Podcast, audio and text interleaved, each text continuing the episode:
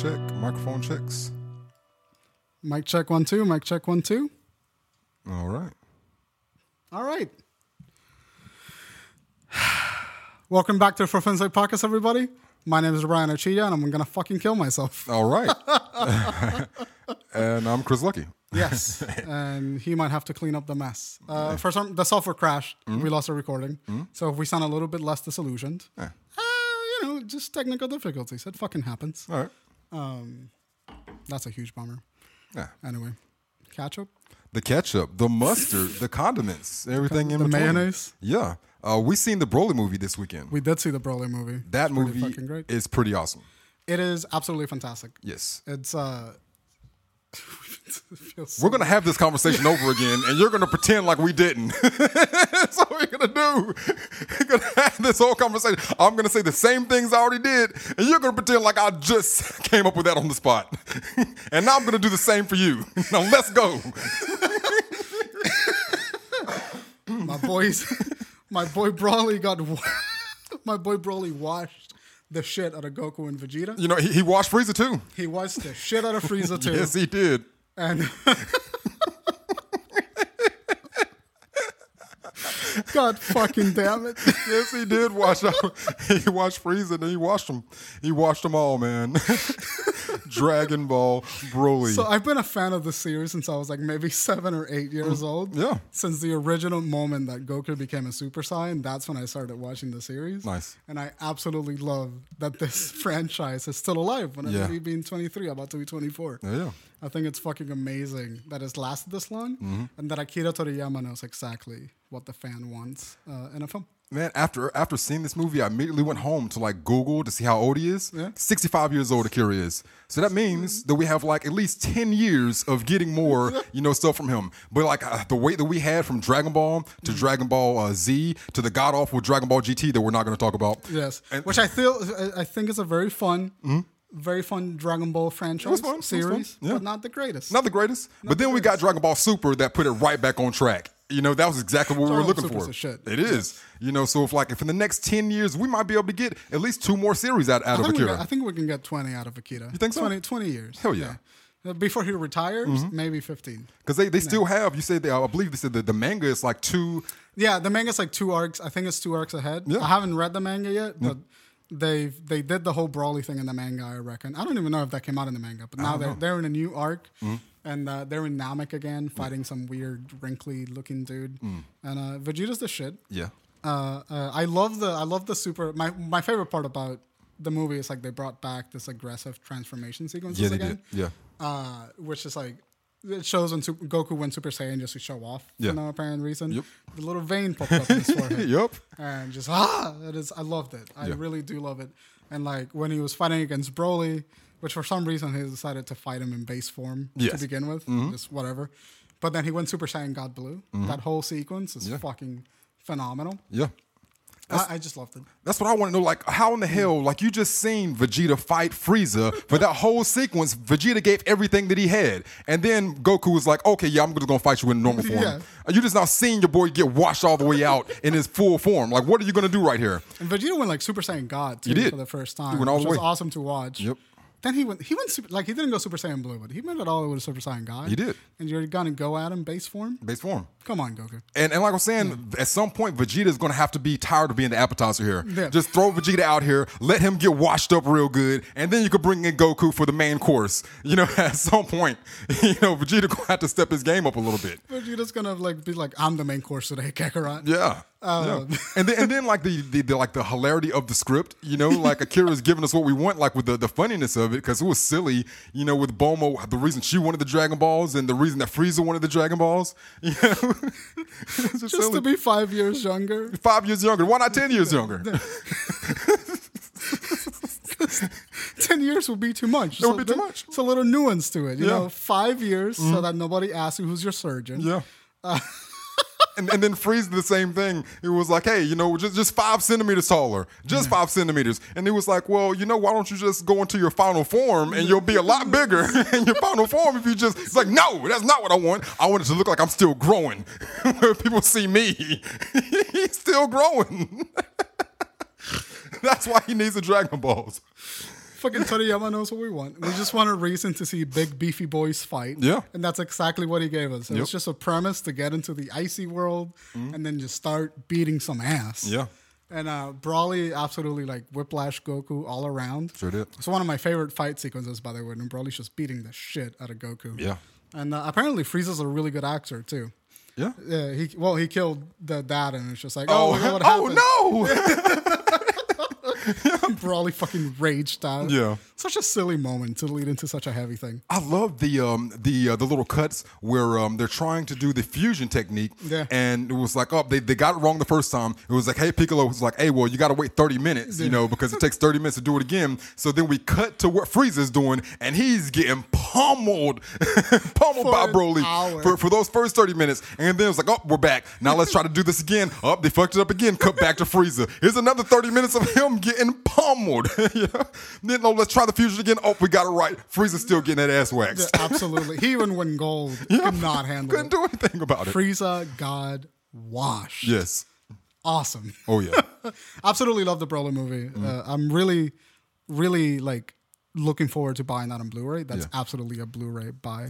There's for some. me. There's something we didn't do. You got to turn me down on this one. Oh yes, I forgot to turn you down. Yes. but I did that before we lose the footage. So All right. Making sure.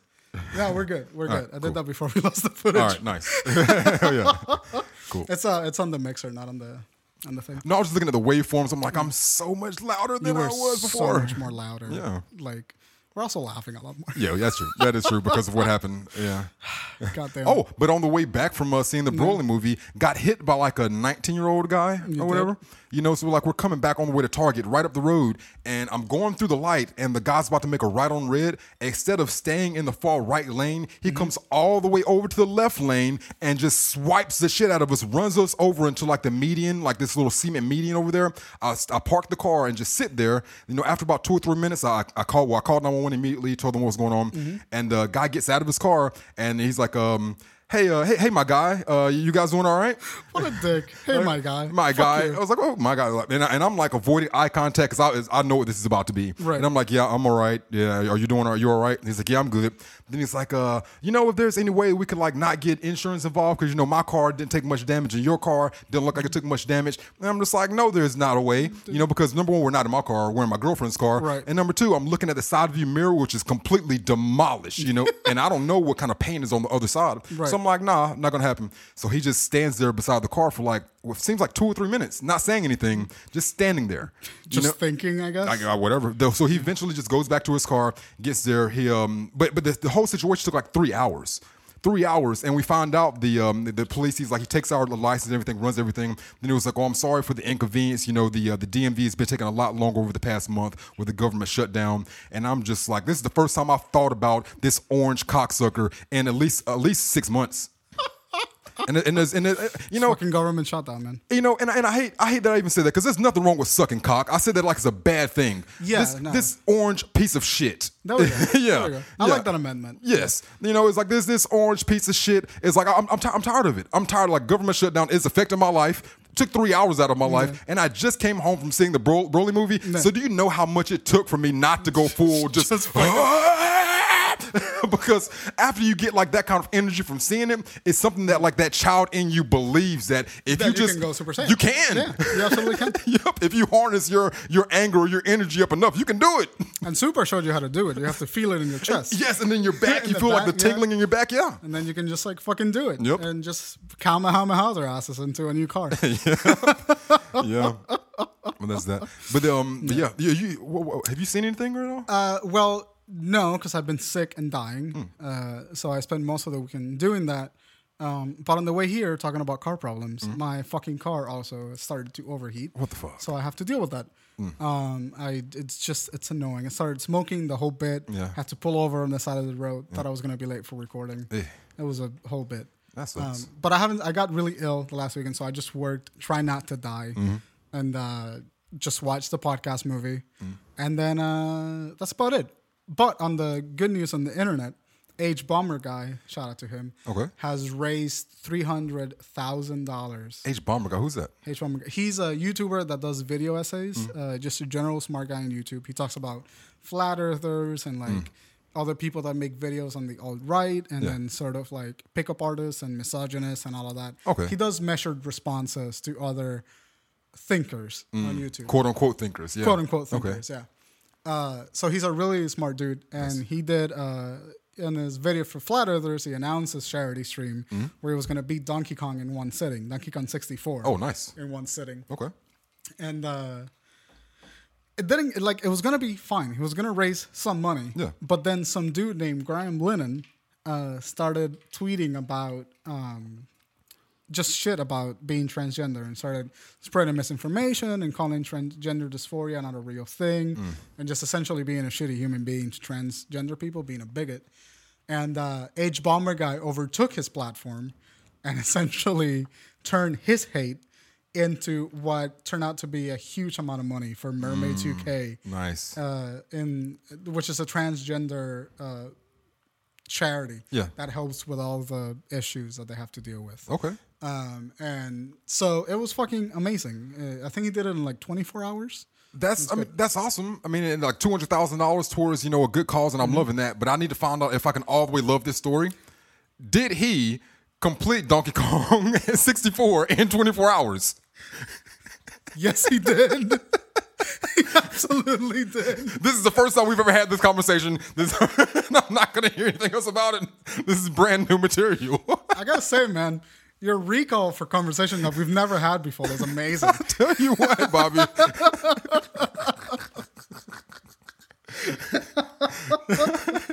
But yeah, this guy Graham Linehan uh, used to be like an actor in the UK. Yeah. And then he, I guess, he just turned bigot and started tweeting about it. And H Bomber guy responded to him, and then just started being arrogant and angry at H Bomber guy. And H Bomber guy just went like, "All right, fine, I'll use your fucking platform against you." Nice. And so like his H Bomber guy's following uh, did a huge amount of the fundraising. Okay. But a lot of the people that came from seeing the dilemma develop from Graham Linehan Mm-hmm. also did an amazing thing, and there were like celebrity transgender people that popped by in the stream talking to. Uh, talking to the chat, uh, Mm. Ale- Alejandra Ocasio Cortez, the new congresswoman that just got elected, Okay. she popped up into the stream and started talking about it nice. um, the Scottish, I think there's the Scottish government is congratulating him and give him like official recognition from the for doing the Mermaids UK thing. Nice. Um, so super amazing, cool thing that he did. I absolutely love him for it. I like, I really love this content. Yeah. But just knowing that he spends so much time and so much effort and so much energy to help a charity like this, it's Yeah. really fucking awesome. Oh yeah. especially when it came after the possible pa- passing of a law Mm-hmm. that uh, would take away a lot of the help and aid that transgender individuals have currently in the UK. Um, so it was a response to that. Yeah. And uh, I think it's absolutely genius. That he is. did- yeah. That's pretty awesome. I mean, just to, to segue um, about when I was watching something uh, this weekend, we went up to the mountains. Mm-hmm. Um, the uh, Versace crime story, uh, the killing of Versace. That's right. And it was along the lines. It was about about a serial killer and the people that he killed along the line before he got to Versace. Six other people he killed before that. And I liked the the show at first, but um, it was going with the um, the idea that and you you seen have you seen the um, you did you see all of you have you finished that yet? I have not. Okay, yeah. With uh, well, you know, my problem with uh, with you, I was like, how do you kill this many people in a small location and get away with it? You know, it just seemed a little far fetched. You know, Right, yeah. But then I was watching this. You know, you was you know fiction, but um, but this right here is based on a true story. You know, Versace story. Mm-hmm. So I'm like, how are you killing all of these people within a small location and not being caught? You know, and the uh, the reason was it was like because he was only targeting other gay men Which are not investigated cases. and they're not investigating those cases at all. Mm-hmm. You know, so I was like, whoa, you know, but um, but, Was this in the 80s? Oh, this is from the 80s to the 90s. Yeah, Yeah, definitely not investigated. not not at all. And um, until he got to Versace, and that's when he eventually got caught. It was like way too big of a name, you know. But um, they said that he killed he killed uh, Versace because of self hate in, in the uh, the gay community supposedly. But um, what I was upset about was um, there's a scene to where the killer of Versace is being raped and molested by his father as a young child, and then supposedly that's what drove him to becoming a gay male, and then wh- where his life took him after that. And I was just upset about just how agenda driven the writing was. It's like with a documentary, like you have all the information there for you. Right. You don't have to create this narrative of why he became this that This you know person, yeah. Yeah. And especially using something like uh, sexual abuse Yeah. to do that because it's creating the narrative that like gay people are born out of trauma Because of that, yeah, or exact- sexual trauma in Yeah. particular and i think it's a really harmful narrative to Same. even like it's a harmful narrative in general but a harmful narrative to put out in 2018 Eight, yes. like it's it's really like you should have known better Yeah. at that point Yeah. uh, it, ma- it, ma- it it makes you question the entire like The whole series. yeah, Yeah. the, me, the accuracy of the documentary Me too. Yep. uh, that's uh that's actually a huge problem that I have with true crime. Often, a lot of the documentaries are biased when Mm. Yeah. they want to like. I don't want to say like glorify, but they want to like like target the thing that made a person into a serial killer, Mm. and a lot of times that presents a more harmful narrative than people Than the think they do. Yeah. because there's not a thing that makes you a serial killer. No. there's a it's a huge complexities. Yep. And uh, doing that is harmful to everybody. They did it a lot, especially with the Jeffrey Dahmer case. So there's a lot of talk about his sexuality. There's a Netflix uh, story about Jeffrey Dahmer coming out pretty soon. Do you think it's gonna be good? Yeah. Uh, I don't. I think it's going to get a lot of attention. I don't know about good or not, but yeah, People fucking love talking about Dahmer. Definitely. Happened in the goddamn seventies. Yeah. People still haven't let it go. yeah, Um, but I don't think I think that's the case with everything. Even Mindhunter is proof of that. sure. But Um, The uh, only other thing I seen was a show called uh, Friends from College. Yeah. it's a uh, it's a decent show. It's on Netflix. Give it like a B minus, something to watch on like a Sunday or a Saturday. Right. You know, not terrible, but um, Fred Savage is in it, and uh, Michael Key, the other half of uh, Key and Peele, Yeah. he's in it. So good. Yeah. B minus. yeah, like a B minus. It's, it's not bad. Sweet. Um, the Key and Peele start again. I noticed they had new skits. Nah, the um, I don't believe. I, I don't. No, I don't think so So- though. Whatever. Yeah. Um, and that's kind of all I got. Uh, I didn't really watch anything else because I was dying. Yeah. Um, so we're gonna cut and then we're gonna talk about uh, raising Arizona. Hey, hey.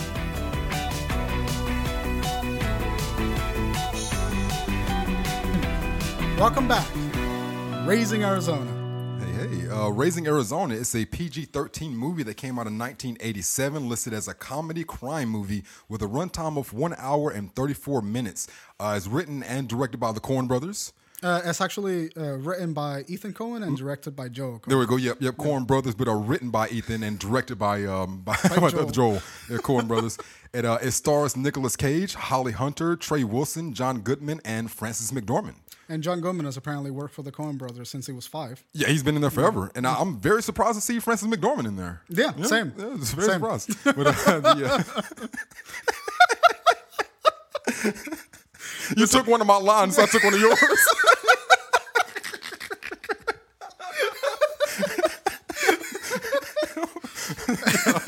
The uh, the rundown a This is um, how we get through it. run down a, uh, a fast-paced farce about an unlikely pair who go to extreme lengths to have a child. When an incompetent robber marries a policewoman, they discover that they are infertile. In order to appease his wife's longing for a child, the man steals one set of quintuplets, but mayhem ensues when the child's rich father sends a rabbit-shooting bounty hunter after the kidnapper. All right. All right. So I think this movie is a lot of fun. I think it's it's uh it's campy Yeah. and it's like it, it exemplifies how to do comedy. Yeah. But still have very serious story moments that push your story forward. Very much. But still maintaining that comedy throughout the entire thing. And I think it's a test like the Coen brothers are really good at that in Oh yeah. general. Oh yeah. Um, they're always witty, like they're the masters of wit. Yeah. I think, and like this movie is particularly witty. It I is. think. the way that characters talk, like even the narration when they're introducing Nicolas Cage Yeah. is like really witty. Yeah. He's giving us his backstory. He knows what he is. He's aware of everything. He's talking about Ed. Mm-hmm. Yeah. It's it's just like it's like super super super witty movie. It and is. It's, it, it really has that Coen brothers charm. Definitely. And I watched this without knowing that it was Ethan and Joel Coen working on it. Yeah. And I think that made the movie a lot better. Because I, while watching the movie, I was wondering, it's just like, I wonder who the fuck made this. Like, this is really funny. Yeah. And then I got to the credits, just like, oh, that makes sense. Hmm. Um, but it's a style of filmmaking from them that I haven't seen before because they really don't utilize, utilize the style of comedy that they used in this In this movie. one, yeah. Um, in other movies, at least like cinematography wise. Yeah, yeah. The um, I, like this is I, I I may have watched this when I was a kid, but I can't remember seeing it since then. But I had to watch this movie three times, and it wasn't until my third time watching the movie that at least I had something to come away from it with. But I didn't enjoy this movie a lot. But I got some things to talk about it. You know, some things to talk about. Um, it made me think about another Coen Brothers movie. You know, I'm all on the Coen Brothers, all on the dick, love their shit. Yeah. You know, but it made me think of another Coen Brothers movie, um, Eraserhead. Eraserhead? Yeah, it um yeah because um you know the um the comparison I'm having is just an eraser head. Why are you looking at me like that? I think you. You know, because I fucked up last time. I think I might as well keep it. to fuck up again. Uh, uh, I think you mean David Lynch. David Lynch. there we go, David Lynch. so no, David. Oh yeah, that is David Lynch. But um, the comparison that I was um, that I wanted to make was that um, in the in the Eraserhead is just him dealing with um becoming an adult and dealing with a child and dealing with um his marriage and a woman and just leaving a part of his life behind and dealing with the anxiety of this new pressure of adulthood and not knowing if he's ready for it. Right. And um, the parallel I seen was um, in this with the Coen Brothers is about Nicolas Cage trying to separate himself from his past and his jailbird friends. This um, this dread that's coming back to haunt him in a um, a, uh personification of you know what was he like a Mad Max character? You Yeah, know, following him Mad around. Max. Yeah, in his dreams. Throwing grenades at bunnies and sh- shooting fucking lizards. Yeah, just uh, trying to trying to uh, escape that and uh, dealing with dealing with his wife and this new baby and but but in, in a in a comedy style instead of a horror style. Right. You know, but um, I definitely can see how the Coen Brothers were trying to to just show us what Nicolas Cage was going through. You know. Yeah. Um, that's actually okay. So talking about like the plot, that's actually my favorite thing about the story. Mm. I also don't think this is a particularly amazing film. Like I enjoyed watching it, Mm. Yeah. but I wouldn't call it like even like a particularly good Coen Brothers film. You know? Okay. Um, but what I really did like about the movie is like the story definitely has its dramatic points where like this is gonna push the story forward, but then it's it's sort of um, divided into the bits that will make you laugh and the bits that will carry the story across. And like oftentimes I, I critique movies on how those things don't merge. But in this movie, I think the fact that they didn't merge works very well for the story itself because we have such a, a campy style of comedy. Yeah. It's almost like cartoony. It's like a slapstick style of comedy. Very cartoony. Yeah. Um, so I feel like if that would have blended with the dramatic moments, it would have undermined the, dram- the drama. Mm. Uh, and if like the drama would have overtaken that cartoony style as well. So I'm glad that they divided it in the structure Yeah. because I think it I think it makes a lot of sense, and it also makes a lot of sense that the sort of slapstick tone that they go for Mm-hmm. in the in the comedy is usually when their action sequences are happening, Yeah. and those sequences are themselves a break from the thematics of the film, Mm. and and so like you get like a like a palate cleanser, and then you go like, okay, n- n- now let's talk about the baby again because Mm-hmm. that's when it's important. Uh, so structure wise and script wise, I think that's a fucking fantastic. There was a. Um, I was looking at a, uh, a interview from uh, Simon Pegg, and he's Mm-hmm. talking about how he how much he loved uh, raising Arizona because of what they're doing with the camera. And a lot of American films, you just see a static camera, put people in front of them, and the di- let the dialogue drive the comedy. Yep. You know, but um, things we're seeing, I had to look up Edgar Wright. So um, Yeah. things we've seen from Edgar Wright in his films, and um, Simon Pegg's been a part of a lot of that. That the uh, comedy is driven by the camera. You know, not so much by the dialogue and about the action that's happening. And you see that a lot in this Coen Brothers movie, and how Edgar Wright, I'm sure, took a little piece, you know, from the Coen Brothers as far as their directorial style with that. Yeah, absolutely. Now, um, now the comedy didn't land with me, but as far as execution is done on the money. Right. And um, immediately on, I knew what kind of movie they were going for. When um, Nicolas Cage is in the room with the five kids, you know, quintuplets is just a comedy waiting to happen anyway. Yeah. But he's pulling one kid out one by one, and then it's like, oh shit, one kid ran under the under the bed, another one fell off the couch. You just kind of know what kind of thing you're It's getting like yourself into. chaotic, and yeah. you're like you're like stressed out. It's like ah fuck, something's gonna happen. Yeah. Something like it. Yeah, it's, just, it's very cartoony, and the, Mm-hmm. even the way they're using the camera is when he's clou- crawling up under the bed, that you're Mm-hmm. up under the bed with him, and just seeing those things like that. But um, it's as far as execution for a comedy, like it's hard. You can't really take much away from the execution of how they delivered this comedy, Yeah. even if you it might not be your brand of funny. You Mm-hmm. know, they delivered it a one. Yeah, even even if it if it didn't land on you, Mm. I think you have to acknowledge how because when you when you set up a to- a tone as drastic as you set it up in this movie, Mm. you're doing that on purpose. There's no yeah. way to do that accidentally. No. and uh, if you're achieving that, then that's a good that's a good execution of something. Yeah. and you got to give them credit for that, even if it's not your type of funny. There was there was that um that scene where um John Goodman, who's wh- how many movies is this now? Um, Big Lebowski, this Barton movie, Fink. Barton Fink, and probably that damn Hail Caesar movie. you know, he's been in a lot of them. But the first time we see him is his head bursting out of mud and just going like screaming like he's going Super Saiyan, just, ah, ah, for like 34 seconds. He finally pulls himself out of the mud, screaming the entire time, like full comedy comedy screaming, and then he reaches back into the muck and starts to pull up his friend by his By the by the leg with one hand. One hand, he's pulling against the resistance of the mud and his body weight, pulling him up. Sc- ah! And then the Screaming guy out. starts screaming too. like he's birthing him from the mud. it's like what's happening. you know, John Goodman is a beefy boy. Yeah, he is. He definitely is. Yeah, I feel like that's like the moment that that happened. I was I was convinced that I knew what kind of movie I was I was watching. Yeah. because like the the beginning of the movie up until that point, it could be anything. Like they have Yeah. some slapstick moments with the baby and all of that, Mm-hmm. um, but they don't really do anything drastic up until John Goodman and and and that other guy. Yeah, that other guy was name. just a guy Yeah. to be beside John Goodman. uh, until they come out of the mud and they started being in the film, then I realized like, oh, okay, this is like the the Coen brothers having a bit of fun Mm-hmm. um, with it, and I love those characters interacting with Nicolas Cage Yeah. because it's literally the Nicholas Nicolas Cage's past Mm-hmm. coming back to haunt his consequences of the future and his new family and yada yada yada, and in a situation where Nicolas Cage is already being haunted by the fact that he has stolen a baby, uh, that he is in fact not ready to take care of this baby. Yeah. and then by all of the pressure of like Frances McDormand's character and and her husband uh, being the perfect the perfect quote unquote white American family. Yeah. Um, which I thought like they were really the Coen Brothers were really taking the piss out of like the concept of like the American dream with these guys because they looked fucking miserable. They had like seven kids that were uncontrollable. Yep. The racist, bad jokes and everything. Like it was fucking I I loved that entire sequence and I was stressed out for Nicolas Cage. yeah. It's just like- I mean, uh, like they, there was a scene where uh, where Dot, you know, Frances McDormand's Mm-hmm. character is just um, ushering that idea in of how terrified he is of transitioning into this new lifestyle. She's like, um, "Have you got the insurance squared away?" She's like, uh, "Have we done that yet, honey? We got to do that, honey. Hey, you got to get on on that, HI." Yeah, it was like, but um, they're just telling him like all these different things. Like you got to get these shots. You got to get ready for university. You got to get a life insurance. What happens if you get your brain splattered all over the interstate? What you gonna do then?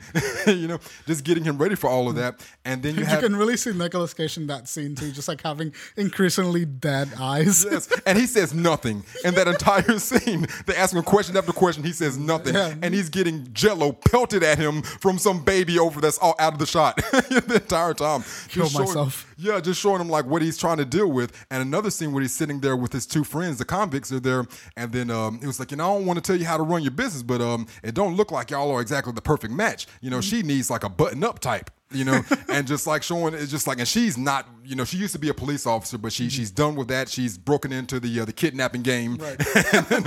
and whatever else she's going to do with her life. So she's not on the straight and narrow, but just her, the um, like I said, the parallel of trying to get your, your shit together and live the straight and narrow, Mm-hmm. and saying that this wild woman, his um, Ed, needs someone who's more buttoned up that can work a nine to five straight and narrow kind of guy. Is do you see that parallel in real life of okay, I actually have to get some form of job or have to have some form of responsibility Right. and not just do whatever the hell I want, you know, my entire life. But um, I, I love how they were able to put a message in it, and even with the end of the movie, it doesn't end comedically. It ends with the message they were trying to send throughout the entire thing. You know. Um, that's I, I that's like what I really enjoyed about this movie is that the message that they get is never really muddled, even by the comedy.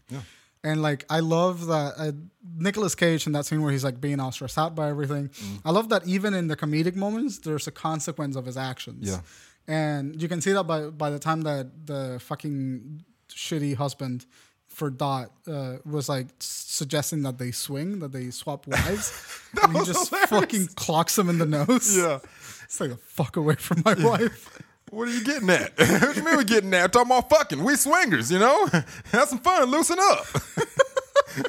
and then he lost his job Mm-hmm. and then like that's really the cat like that's one of the catalysts for the third act because Mm. now everybody after that moment, he's like dealing with the stress that he kidnapped the baby, and then this guy comes on, and then he goes like, "Well, we need we that baby's gonna be ours Mm-hmm. because otherwise we'll tell everybody that you kidnapped them, yada yada yada." And then the fucking guys come on and they kidnap the baby. And, and and how how far did he think this one out? Like you stole that baby, now give him to us, or we'll tell. So what do you think is going to happen after I we give you the baby? We'll just tell Tell them that you took the baby. Yeah, like what, what do you think is going to happen after that?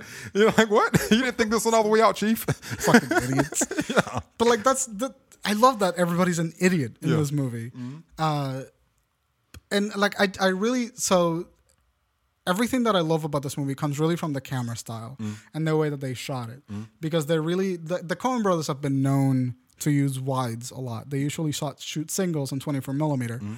Um, and this one, they used the wide that's more similar to what Sam Raimi used in the original Evil Dead's um, for the creatures walking on the ground to get to the cabin. Yeah. And or the demons or anything like that, which is like in, in the Evil Dead, it was used for an, like a campy horror. Yeah.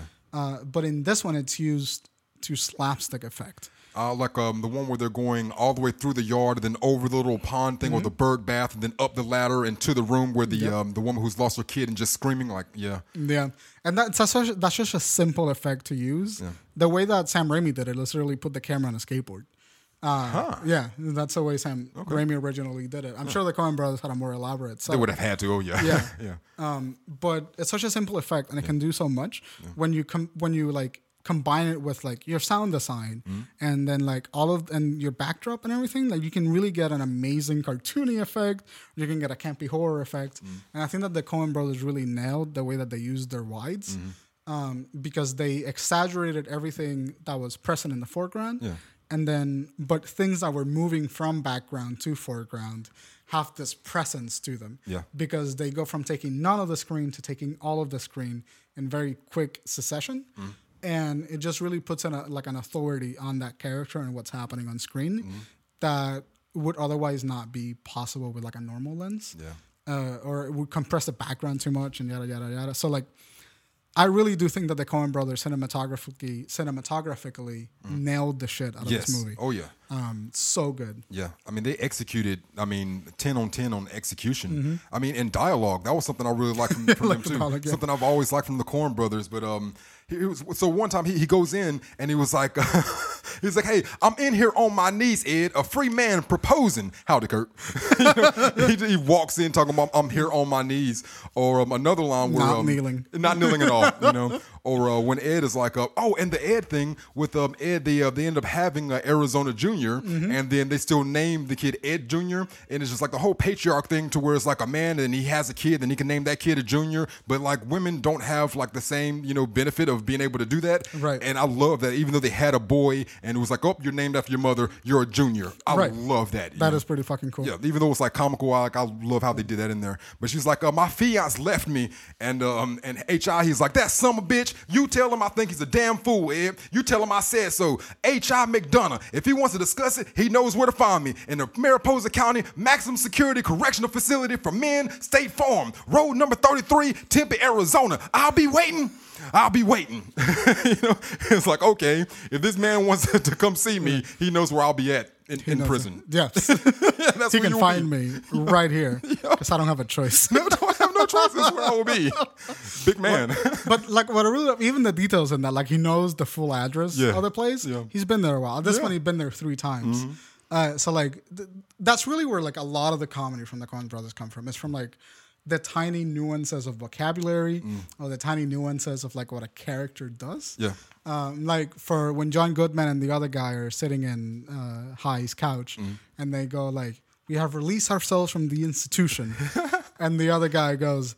Uh, what my friend Evelle here is trying to say is that we felt like that institution had nothing else to offer us. I, I love that in the dialogue. And when uh, when this movie first came out, uh, Ebert, um, and Ebert, or Rob, Roger Ebert, he rated this a one out of four. Yeah, it's like You one seen point 1.5 out of 4? Yeah. and a lot of it was because of dialogue and unrealistic dialogue coming from a, lo- a lifelong criminal. Mm-hmm. And I'm like, you don't understand that that juxtaposition, juxtaposition is what's making this comedy funny. Funny, yeah. you know?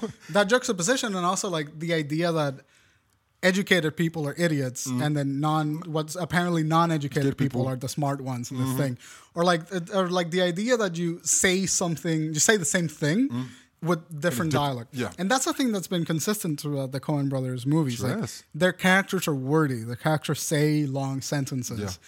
because it, it's it's funny to restate the obvious Mm-hmm. in a way that doesn't make it look that obvious. Very much. And like I absolutely fucking love that Yeah. about the Coen brothers. Oh yeah. There was there's a line that's well, Evelle, the guy that's beside uh, John Goodman, his friend, he was like, "Hey, child, you you're young and you got your health. What you want with the job?" it was like what the hell, like just his thinking and that trying to get away from his friends. And like I said, the uh, the personification of his past coming back to haunt him was kind of two pronged. You have John Goodman and his friend that he's known in jail for the longest, and you also have the um, the Mad Max guy who's been haunting his dreams and just coming back to haunt him. And him finally extinguishing that guy, well, blowing him to smithereens with a damn grenade, Yep. getting rid of him. And now he's not having these nightmarish dreams. He's having dreams of a family and him and his wife that, you know, have this large family at a Thanksgiving dinner and everyone's smiling and happy. He's not tormented in his dreams any longer after he was able to extinguish, you know, that past. It's past, yeah. Yeah. And the fact that it, and like so that's a, that's actually because the ending of the movie has something to do when they bring back the baby originally Mm. to Arizona, whose real name is not Arizona. Um, they bring him back and they have this conversation where it's just like, well, we thought we were infertile too, and then we had quintuplets, Mm. and so like they leave with that, and then there's a nice voiceover narration that said, and then we went home that day and things were better. Mm. And then yada yada, we ended up having several kids, and we had one of the biggest families that one can think of. Yeah. And the last shot of the movie is them holding hands across a big Thanksgiving family dinner. Uh, and he said something about like maybe this happens in Arizona, maybe this happens Utah. in Philly, whatever. Maybe it's Utah. Who the fuck cares? Yeah. But it happens. And uh, I thought that that was like a really sweet way to finish a movie that has such dramatic um, action sequences and slapstick sequences Yeah. in it too. Yeah. Just like a very nice, like like just fucking cherry Yeah. on top of it in terms of structure, and I absolutely loved it. Yeah, I mean, as far as how they delivered it, because Mm-hmm. they, they had a, a message that they wanted to get across in the movie, and the comedy was just a vehicle c- to kind of deliver that, and they didn't let the comedy muddy that up, you know, to the point to where, where you got to the end, there was still on brand with what their message was, and Right. not just trying to be funny for the sake of being funny. Right. You know, and uh, that's a just classic mark of classic directors. I mean, that's I love what they did here as far as execution. Now, Right. what I was saying earlier, as far as the comedy not falling on me, it didn't fall on me a lot. You know, this, there's some of the stuff I can see how it can be funny and you can laugh at it, but the jokes didn't hit me. But the way they executed the jokes, I gotta take my hat off to that. you know, That, that's also a lot of how I felt about this movie. Like a lot of the comedy was just kind of like, that's funny. yeah, yeah, Um, but I just love the way that they did it. Just Yeah. like you, if you if you tell a joke Mm. cinematographically, and the joke doesn't land, Mm. but the person can tell that that was a joke that you purposely intended to do. Yep. Uh, then it's a good setup and a good punchline. The humor just wasn't for me. Yeah, exactly. It's not a matter of like it's a bad joke. Yeah. I just don't like the joke. Yeah, there was a one that uh, Leonard said. The uh, the biker, he was like a name Smalls, Leonard Smalls. My friends call me Lenny, only I ain't got no friends. All right, thanks, Leonard. I guess.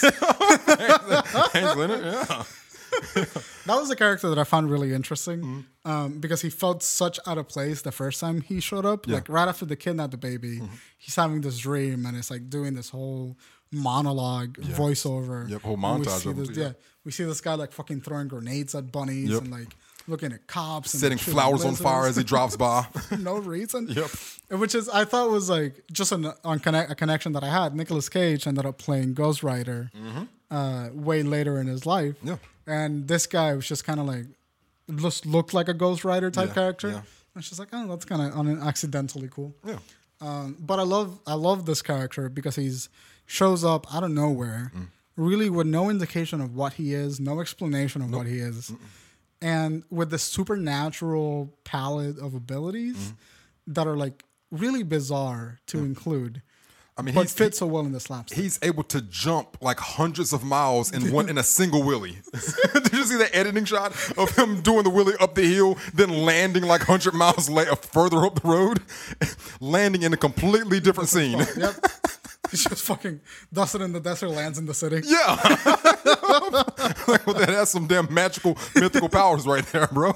he catches a fly with like the tip of his fingers. Yeah, I love that writing in that scene too, because he's like, uh, "You got you got flies in here. It's like not likely this place is like closed and well ventilated, or something like that. it's Just- climate controlled. Yeah, climate control is like just so there's no flies in here. Then later, later in the scene, he catches a fly directly in, in front of his face, and another from what you're calling the Coen Brothers. That close up for, for the comedy, just showing that that fly just buzzing around in his fingers. or, or another close up that I really like was um when the the uh, this chase sequence when he tries to rob the convenience store, and then he's running all around everywhere. Then he finally goes into a grocery store and tries to get some more Huggies, and then there's a there's a guy working there with a shotgun, shoots it. Then we get a close up of the, uh, the the barrels of him about to load the, the, Mm-hmm. the shells again. I'm like, I just love you guys' This close up, like the smoke coming out of it, just They like, do. yep. They're beautiful close-ups, but they don't use them a lot. They No. use them when they matter. Yep. Which makes them effective. Oh, yeah. And so like it gives you like the information that you need. Yep. Uh, They're just not gratuitous. No. That chasing where he like robs that grocery store um, is one of my favorite in the funny. movie. Yeah. Because he goes this elaborate setup plan. Ed's driving away because she's pissed that he tried to rob a grocery store. He's just trying to get Huggies the entire fucking time. Mm-hmm. Yeah. And then the cops are just idiots. Like it's a, just a Bugs Bunny chase sequence. Like Yeah. they just can't Yeah. get him. They're missing. People are falling over dogs. Yeah, they, Like, yeah it's, it's the whole Looney Tunes Yeah. thing. Like he jumps over a fence, and sure enough, there's a dog in there with a chain just long enough to stop just in front of your face.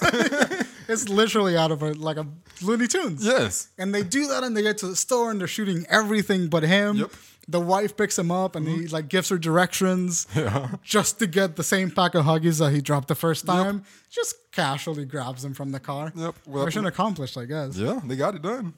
They got it done. I, I, I like the. Um, I really love the um, the transition for um, Ed when um, when the kid is finally stolen, Mm-hmm. and then he's she comes back in the house and the kids are gone, and Nicolas Cage is like, "Oh, no, I'm a changed man now. This time we're here. I know I said that I was gonna quit hanging out with my friends, and I all said all of that. No, but this time it's serious. I'm for real now." And he's still not there yet, Right. You know, and she's not said anything. She's just there, stone Yeah. face, blank face, dead inside. And then the, the next shot is them inside the car, and he's still talking, and she still hasn't said anything. Mm-hmm. But now she has a police uniform on, and she's not, you know, she's not a police Stop officer anymore. fucking around. She's like, she's completely dead inside. She's Mm-hmm. like, I don't, I don't care about myself anymore. I don't care about you either. You know, it's like the only thing I want to do is find my child. And when I do find the child, I don't want to be with you anymore. I don't care about any of that anymore. I just care about this child. You know, so that was her her change. That was her moment. And we seeing Nicolas Cage trying, believe, thinking that he's ready for it, but still not until he's able to completely get rid of that thing that's coming back to haunt him in his past, Right. which is you know the two guys in um, And Leonard. yeah, and, and, and Leonard, yeah. So I mean, I, I I love that sequencing. I really and also that shot um, of like when they get into the house and after the fight with John Goodman and whatever, it's just such a fucking hilarious. Mm. so fight. silly. It's just like legit. Like even the sound design was like cartoony. Yeah, he threw him through the wall into the bathroom. you know, he threw him through the damn wall into the bathroom. He sure fucking did. Hmm. Uh, and after that, and then Nicolas Cage is like going on the speech, which is like, "I'm a changed man. That's right. I'm gonna go get that child." He's doing this thing with the gun. Yeah. Uh, and like he keeps walking in and out of the frame Yeah. while he's like having his hands and picking up the bullets. Yep.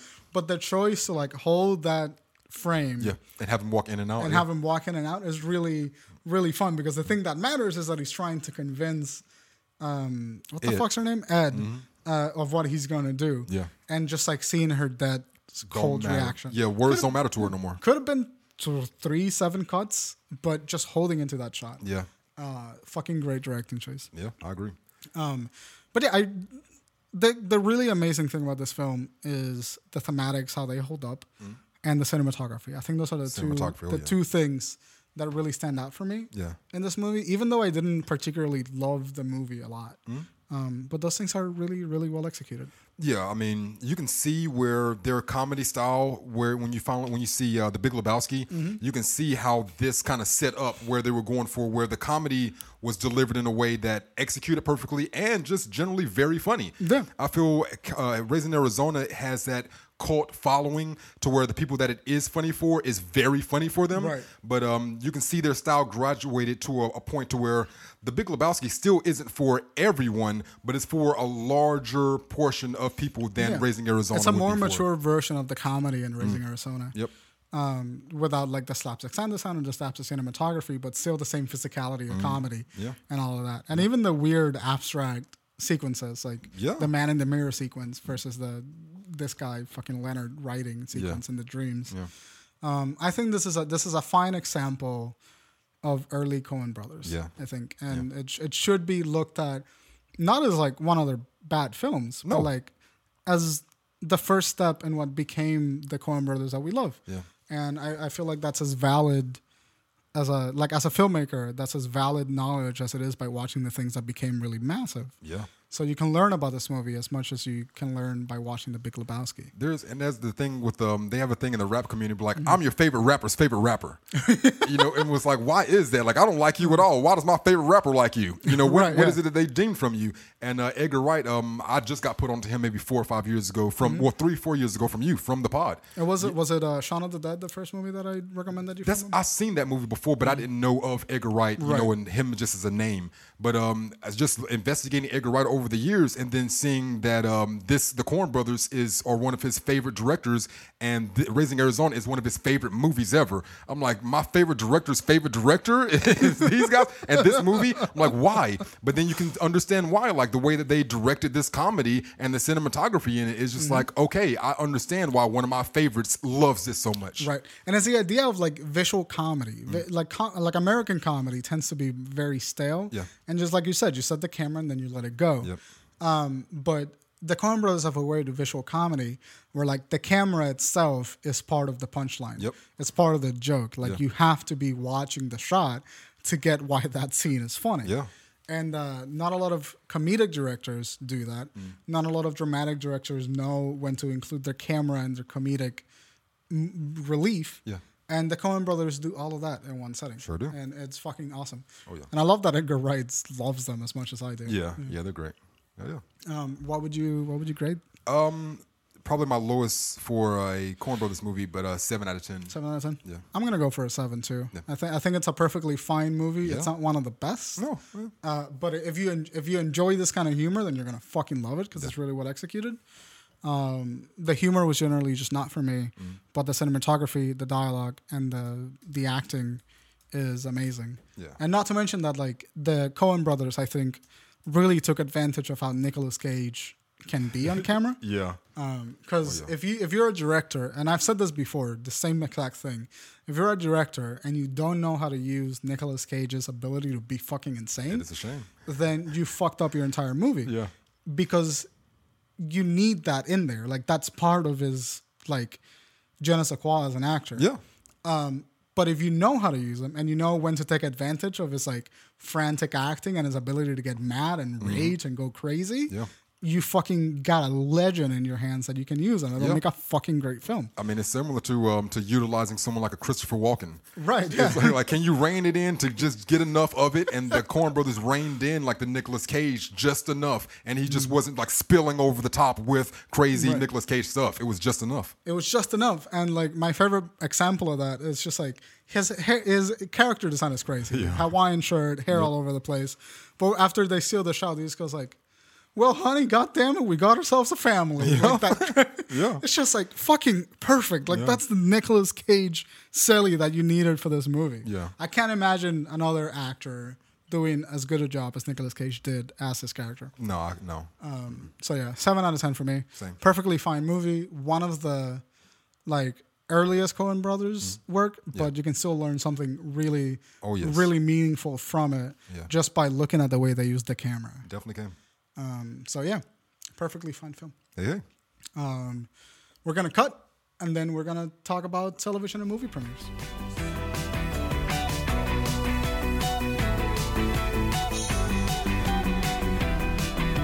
And welcome back.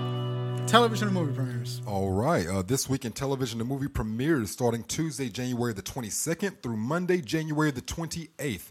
Uh, the first thing is going to be Thursday, January the 24th, Broad City.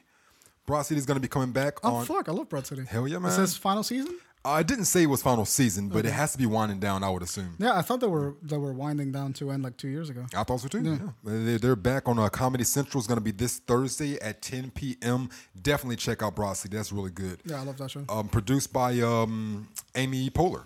That's Amy Poehler show. Oh fuck, that's right. That is Amy Poehler. Amy Poehler is fucking funny. And then one of Amy Poehler's best friends, um, supposedly in the media, Mm-hmm. uh, Tina Fey, her um, her show that she's created, The Unbreakable Kimmy Schmidt, comes back Friday, January the 25th Interesting. on Netflix. I didn't Yeah. know. I for, I genuinely didn't know that was Tina. Oh yeah, yeah, Tina Fey. Um, after she did Thirty Rock, she's trying to move on to something else and did Kimmy Schmidt. But this is the final season. It's um, six episodes and it's airing Friday, January 25th, and that Hell is yeah. it.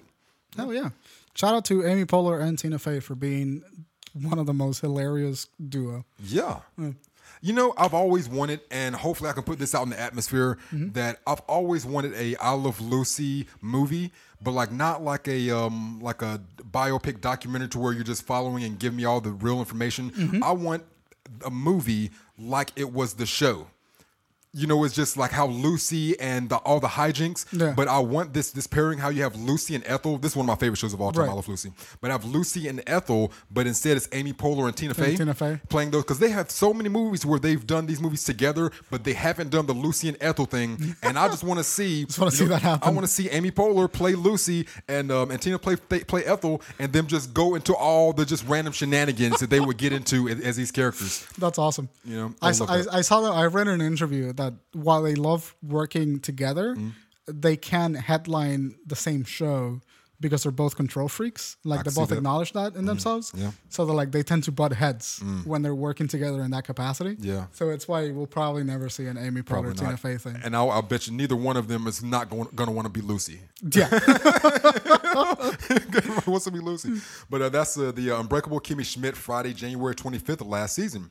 And um, the last show we got coming out Saturday, January the 26th, is Slender Man Stabbing: The Untold Story. All right. Listen. Listen. Before I go off on one of my fun rants, Mm-hmm. just tell tell me what this is about. No, no idea. This is the, No the- idea. The this is the untold story of Slender Man stabbing. Like, Okay, I know exactly what this is about then. Yeah. The fucking Slenderman uh, movie came out recently, right? Yes. So the name is still like out in the public. Oh, yeah. before that movie, hmm? a year before that movie, we had the case hmm? where the two girls stabbed a friend, hmm. or the one girl stabbed a friend to sacrifice him to Slenderman. Yes. So that Slenderman would let them into their whatever bullshit fucking castle Yep. thing. And then the movie came out. Yeah. And the movie was hot garbage. Mm-hmm. But then now every now it's a pop culture thing. Yes. It started in the internet, mm-hmm. but now it's big. Yes. Now we got a fucking case attached to it. It's not going to go away. It's move- not going it's away. not. It's not gonna go I, away. I- I have an 11 year old little girl. She loves this bullshit. you know, she loves it. And I was like, I, I've I've seen the Slender Man stuff. I seen the movie. I thought it was hot garbage. Yeah. You know, but they ha- they have a demographic, and eventually their their demographic will grow out of it one day. What's fucked up? What's fucked up about the Slenderman thing? Yeah. I was their demographic You when it grew out of it, happened. yeah. When it happened, I was the demographic. Yeah. It should have died with me. It should have. It should have died the moment I turned 21 years old. Yeah. That's when it should have fucking died. keep it going. But no, it's on the internet. Mm. People saw the creepy pictures. Yep. Let's take advantage of the tall, skinny thing in a suit Yeah. and scare fucking 12 year olds. I love it. I get to scare my It's daughter like- every time we go to the park. They're like Slender Man. You see the, the bushes over there rustling? That's Slender Man coming out of those bushes. It's a new boogeyman, and it's not even as fun as the goddamn boogeyman. not. He's not the great value boogeyman. He doesn't do anything. He doesn't do anything. He didn't kidnap kids. Nope. He just fucking sat around and watched you. And now we have this motherfucker taking kids Mm-hmm. Yeah. from bushes to sacrifice them in the woods. Yeah. And now, because of that fucking thing, Great value one girl boogeyman. almost died. And then, because one girl almost died, we have a team of fucking documentarians Oh, yeah. going like, we'll just make a documentary about that. And then we'll make a shitload of money by put it on Netflix. They will. Fuck you. They will. Fuck you. All right? They're gonna Fuck keep you. doing. They haven't made it to Netflix yet. They're on Reelz, but um, they Oh, will. they're on Reelz? Yeah. Yeah. I mean, they, they're eventually going to. I mean, it's just like there's it's too much momentum. Too much, There's yeah. too much momentum. They're eventually going to get there, and I'll talk. We'll talk shit about it when it gets there. This is one of those things, and, and I'm fucking, I've been having this like thing where things just cannot die. Mm-hmm. Things just don't die anymore. No. And it happens in television, it happens in franchises. Yep. Fucking Avengers Infinity Wars Endgame, that I want that to be it. Yeah. I want that to be it. Mm-hmm. It's not going to. No. It's not going oh, to Oh, be. no, no. I just just let it let things die. Mm-hmm. Like just pull the plug on a couple of things, start over in 10 years. Just start over. Don't continue it. The bad thing is, like, we are 10 years now on a lot of stuff to where there's like, oh, Ghostbusters. Let's, you know, they're bringing up a new Ghostbusters? Yep. Yep, new Ghostbusters. And Let now- it die. Yeah, they're not gonna do it. They're gonna like. Ghostbusters three. Here we go. You come mm. coming to America. Twenty years mm. ago, oh, let's let's do another one. Eddie Murphy coming to America. Like they are waiting the ten years, but it's just like ten years ain't enough. No, it's not no, enough. It's not enough. It has to be like fifty before you reboot something that was like a huge classic. They got up to thirty. Give me 20 or 30. 30. Yeah. 20 or Because um, like a Star is Born, like they had the Barbra Streisand, I think one like 30, 30 years ago. I hadn't seen the original Star is Mm-hmm. Yeah, Born. no, so I was like, okay, I had never even heard of it. So give me give me 30 years. Right. Give me 30. And it's a new retelling of a story. Yeah. If you're waiting 10 years, like the Ghostbusters, you know what I want from the next Ghostbuster movie? What? I want this next Ghostbuster movie to fight the ghost of the original Ghostbusters. And then maybe, maybe there'll be some comedy in it. They- they maybe it'll be something ghost. exciting. What? They already got him. No, no, no, no. Like, like, like not, not the ghost from the movie. Okay. Like the original cast as ghost in the new Oh, Ghostbusters movie. That would be fucking awesome. And I know one of them is dead now, so it can't happen. Have Bill Murray as a ghost. yeah, like Oh yeah, Dude. Rick Moranis as a ghost. yeah, dude, dude. That would be comedy. nice. I would fucking like that. Yeah. And then just the one that died, just say that he like was sent to hell instead, or went to heaven. I mean, or something like that. why like can't that. they just put him in the movie anyway? Well, just CGI. Carrie Fisher. I mean, come on. Well, like she uh, she's been doing movies for like the past two or three years. That's that's that's fucking true. you know, I think she has another true. movie coming out. In the, seriously, so Let people die. they won't, they won't let the people God die. They won't let the movies die. Like nothing will die in Hollywood. Jesus. nothing is dead. Christ. fucking Hollywood is just another excuse for necromancy. Can fucking quote me on that. Brian Cheetah, 2019. Fuck you. Let things die. Oh my goodness. Anyway, Yeah, but that's it for fucking television. Slender Man. That's it for television. There's only one movie coming out that's uh, of note. It's called um no, this movie came out last week. This is Yeah, the same came out last thing. Serenity. It's, uh, Serenity, Yeah, there's yeah. nothing of note coming out this week. really? N- Of note? No. That's a fucking bummer for Hollywood. I mean, no, there's movies coming out, but Yeah, like but there's nothing, of note. Yeah. Happy Death Day too. That's the thing that's happening. Did you see Happy Death Day? Did you remember that? It's like the lady that kept dying, and then the day kept resetting, and then she just like learned the loop to like get away from the killer that was hunting her. Um, all right, so that was a, that was like a good one time off movie, right? Okay. Movie came out. Google Happy Death Day. Movie came out. It did all right. You know, it didn't do badly. It was fine. That's really a one off concept. It's like a okay? Groundhog Day movie type of thing. Yeah, but it's like a horror inspired one where like she's getting hunted by the same killer every day. Mm-hmm. and then every time she dies, it resets the loop, and she has Oh. to escape the loop. It's the um it's that uh Tom Cruise movie, uh, Live Die Repeat. Uh, yes, uh, I prefer the name Edge of Tomorrow. I fucking hate that they renamed it. Um, anyway, it's that premise, but in a horror concept. It's like fun enough as a horror concept. Fucking second movie's coming out, and like they they, it's just the same loop. Like she's in the same loop after having escaped. Yeah. What? Just put her back in the it- same loop Just again? let it happen. Just let it. You had a you had a one you had a one thing. Yeah. Just enjoy that one thing and come up with a new concept. Come up with a new thing. Then see at that point they're no longer even trying to be creative. They just Right. want that money. Yeah. I mean, same thing with like Final Destination. It's like okay, that was a cool premise. You know, let's do it eight more times. Let's do it eight more times. Not gonna get more creative or anything. Same premise. Death comes back and gets you in order. Like I got your creative idea the first time, which I thought was a cool creative idea, regardless of what I thought about the movie being good or bad. Very good creative idea. Mm-hmm. Right. But you didn't expound on that at all. You know, artistically. So But the, the fun thing about the Final Destination movies and why I think they somewhat work Mm-hmm. is that at, at, after the second movie, you're just in it to see people die. In That's all it ways. is, yeah. That's all it is. Yeah. And like that's a vehicle for that. It's okay. It's not. It's not high end cinema, but you, if you enjoy it, enjoy it. Mm. I don't want ten movies. I don't right. want ten of I don't want a anything. movie. But what I did like about Final Destination is that the last movie Mm-hmm. is a is connected to the first movie. So the last movie is a, is essentially like the ending of the last movie is the beginning of the first movie. Okay. That's kind of a cool touch. Give us two movies. I enjoy that. Yeah.